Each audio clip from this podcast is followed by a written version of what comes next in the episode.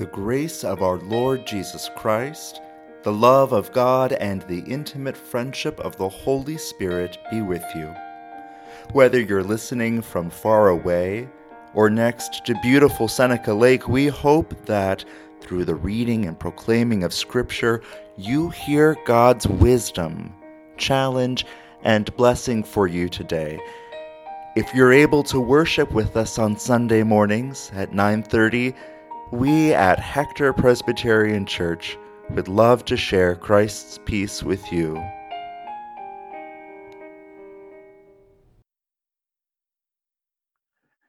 As we prepare to hear the scripture, let us pray.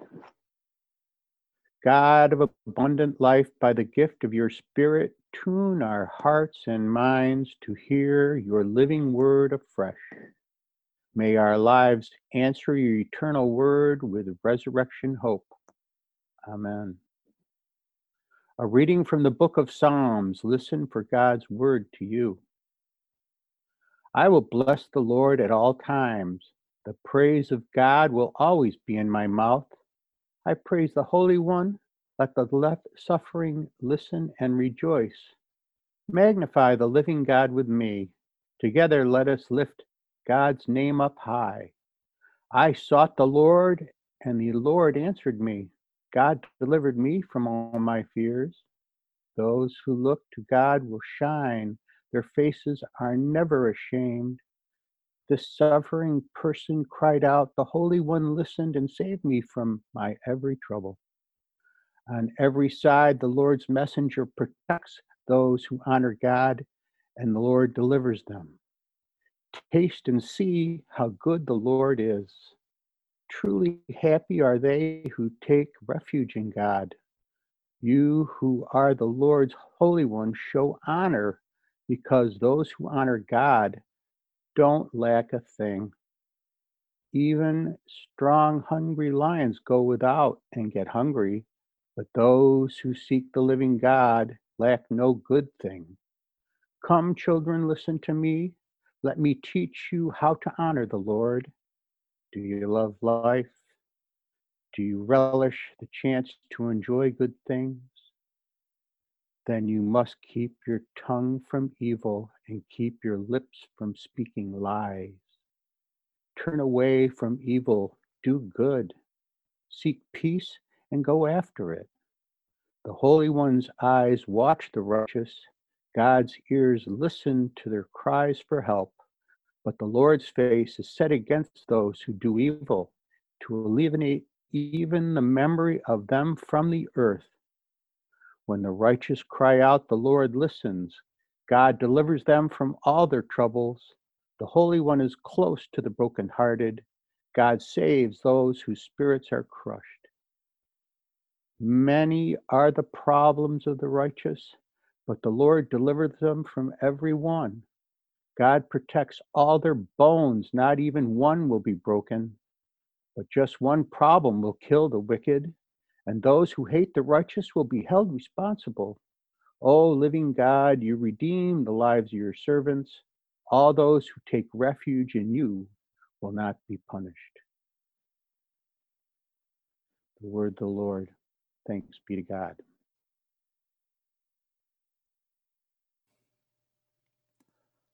Our second reading comes to us from the first letter of Peter. Listen, the grass withers, the flower fades, but the word of our God endures forever.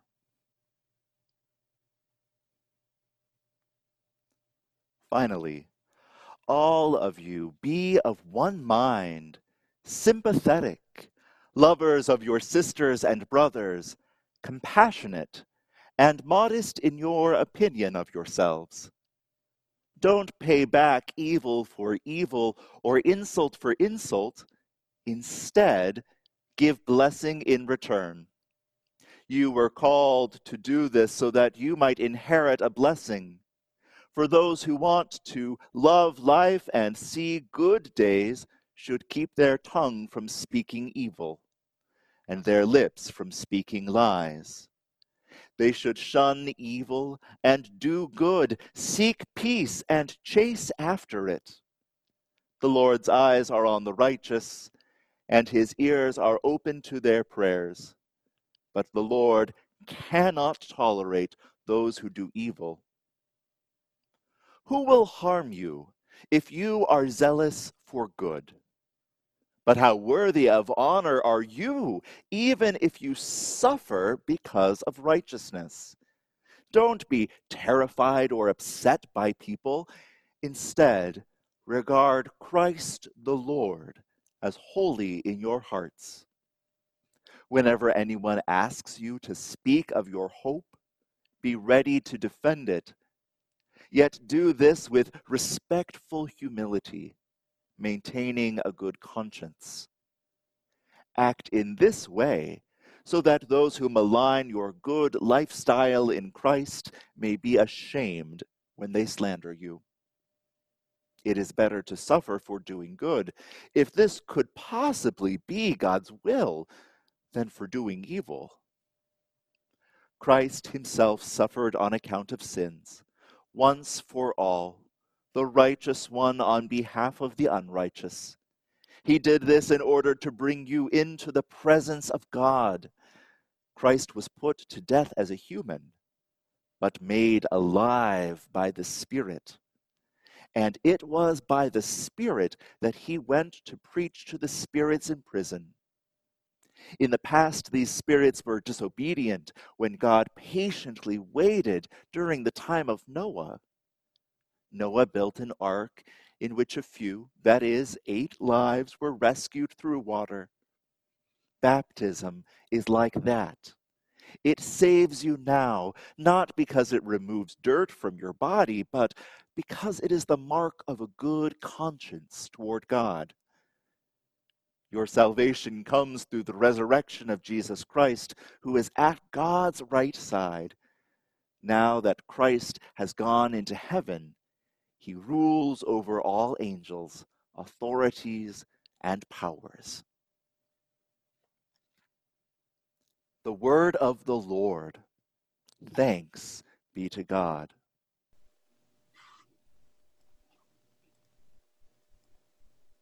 Back in October, back before the world tested positive for COVID 19, back when sunlight illuminated orange and yellow leaves, not cherry blossoms and snowfall, my friend Susan taught me a song. The words belong to the Indian writer Arundhati Roy, but Susan put the fierce determination of a cancer survivor and a one time opera singer turned Lutheran pastor into her melody. I'd like to share that song with you now. Another world is not only possible, another world is not only possible, another world is not only possible. She is on her way, she is on her way.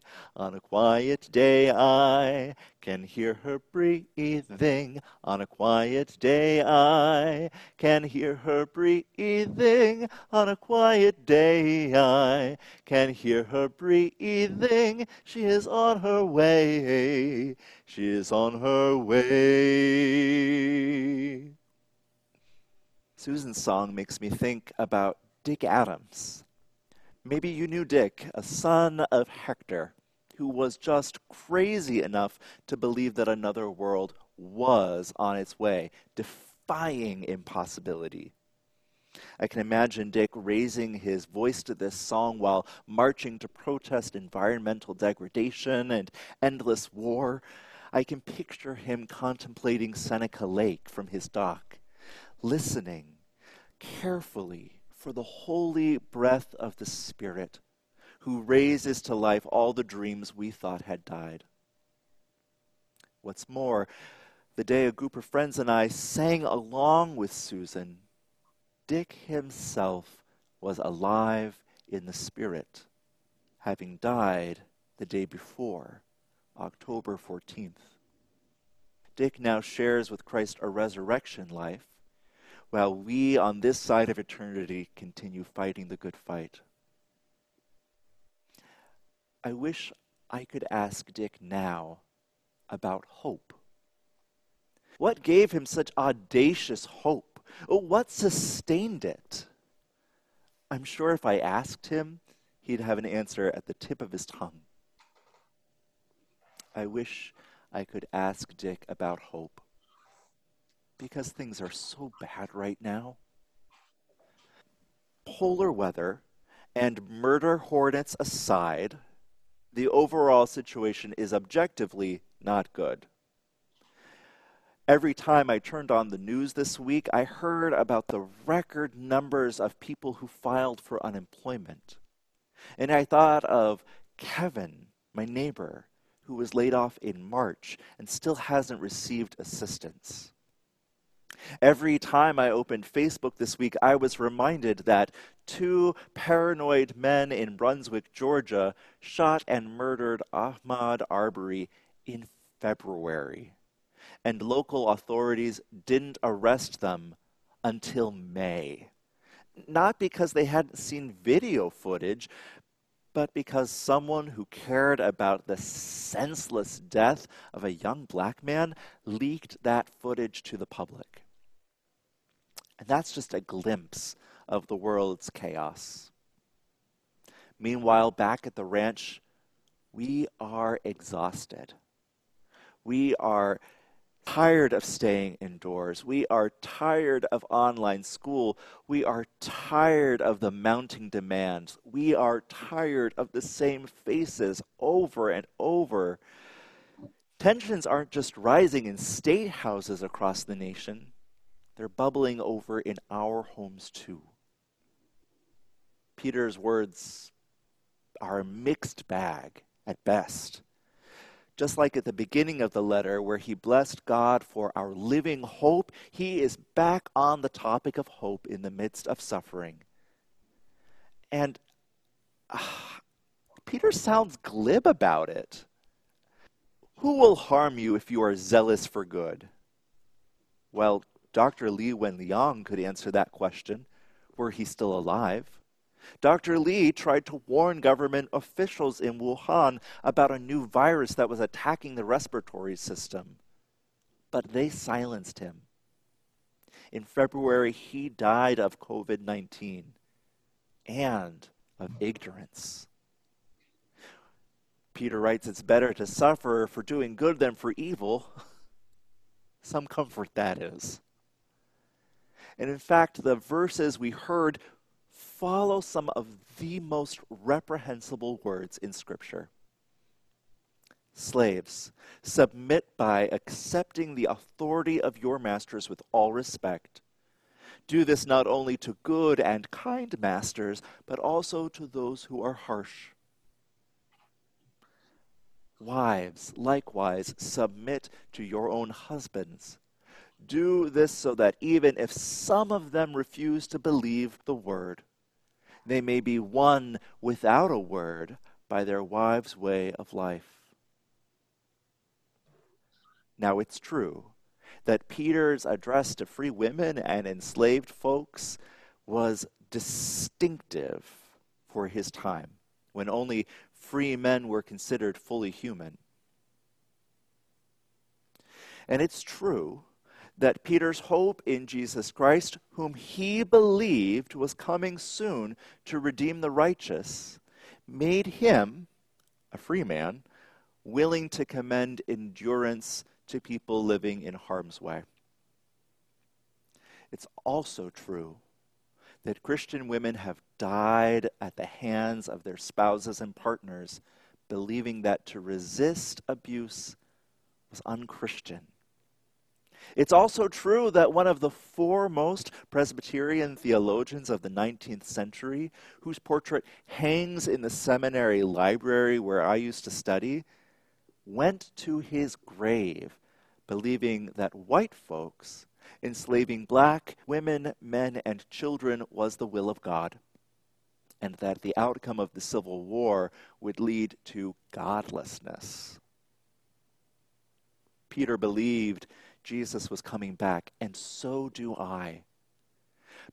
But Jesus is too late to spare Ahmaud and Dr. Li and countless others from deaths that are written off as collateral damage or necessary sacrifices.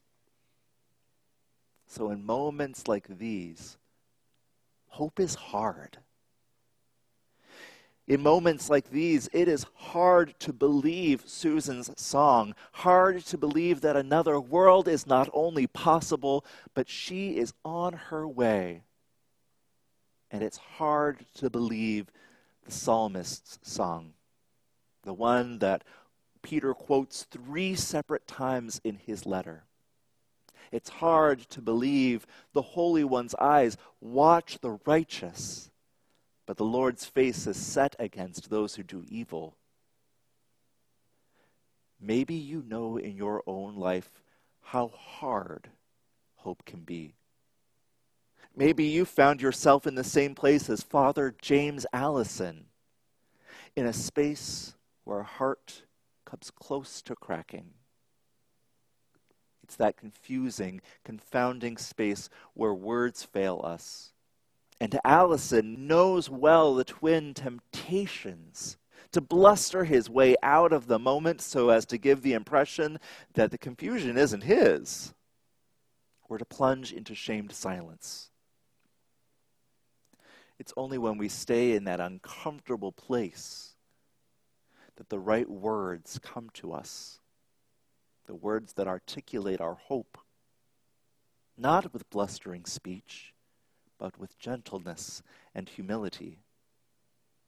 For me, just yesterday, when my heart felt like it would crack open under the weight of the world, those words came to me. Not even words, an image, an onion.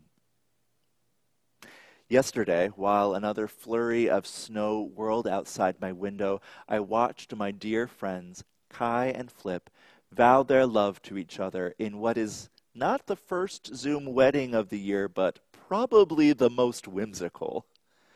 With over 200 of their friends and family members, I pledged my support and witnessed their promises under a rainbow flag chuppah at one point, Kai recited a poem for her beloved and handed him a large yellow onion. In Flip's hands, that onion became a pale moon wrapped in brown paper, a symbol of love more enduring than roses. Like love, an onion will make a person cry. Like love, its taste lingers on our lips. What a wonder! What a wonder that an ordinary thing can usher a person into the extraordinary experience of being loved wholly, body and soul. And in that moment, in the exchange between a, a Buddhist universalist and an atheist Jew, I caught a glimpse of the love of God revealed in Christ Jesus. Be ready to speak of your hope, Peter writes, which I believe means pay attention. That living hope that we read about a few weeks ago, it is a restless hope. It is a hope that engages the world, a hope that puts money on the unlikely chances of resurrection, a hope that's on the lookout for new life. Pay attention. The Holy One calls to us to encounter holiness everywhere. Peter writes, We have already been sprinkled with the blood of Jesus. Already we have been brought into the presence of God through Christ's priestly action. Already we are built as living stones into a place where God dwells even among hearts that are close to cracking. That truth, that sacred reality distilled in unexpected moments, that makes all the difference. Peter had eyes just like ours. He looked around and saw violence, greed, suffering, injustice, despair. He knew that disciples would run amuck of the wider culture when they refused to worship the gods of city, family, and empire. And yet, even though he thought disciples should put up with intolerable situations, he still believed what the psalmist sang. Right now, we can taste and see how good the Lord is. You can taste the Lord's goodness in the sharp tang of an onion or in the vegetables that our farmer neighbors are already harvesting. You can see the Lord's goodness in the testimony of folks who ran in honor of Ahmaud Arbery this weekend. You can glimpse the Lord's goodness in loving relationships and in the resiliency of folks who left abusive relationships and in the vulnerability of people who seek help to stop cycles of violence. And then there's the Word, which is where Peter goes time and time again to taste God's goodness like warm butter on fresh bread. For Peter, that meant the Torah, the prophets, the Psalms, and the sacred stories of Israel. He didn't know that his letter would become, by the Spirit, God's word to us. If he had, perhaps he would have reconsidered his position on submission to authority. And yet, and yet, the Spirit nourishes us with a surprising crumb from his letter, all these centuries later. After those admonitions to enslaved folks and married women, Peter has a word for Christian husbands. Live with your wife in ways that honor her. Do this, he writes, so that your prayers will not be hindered. Friends, let nothing get in the way of your prayers no social standing, no false comfort, no acceptance of our situation as the way things must be. Don't miss out on the goodness at the tip of your tongue, the blessedness of life in true and equal community, communion with the God of love and justice. Let your hearts swell with the world's pain, yes, but all the more with the love of God poured into your hearts through the Spirit. Such is our hope, founded upon God's grace. For such grace, let us give all glory and all gratitude to God, the one who chose us, who suffered and was raised for us who is making us holy. Amen.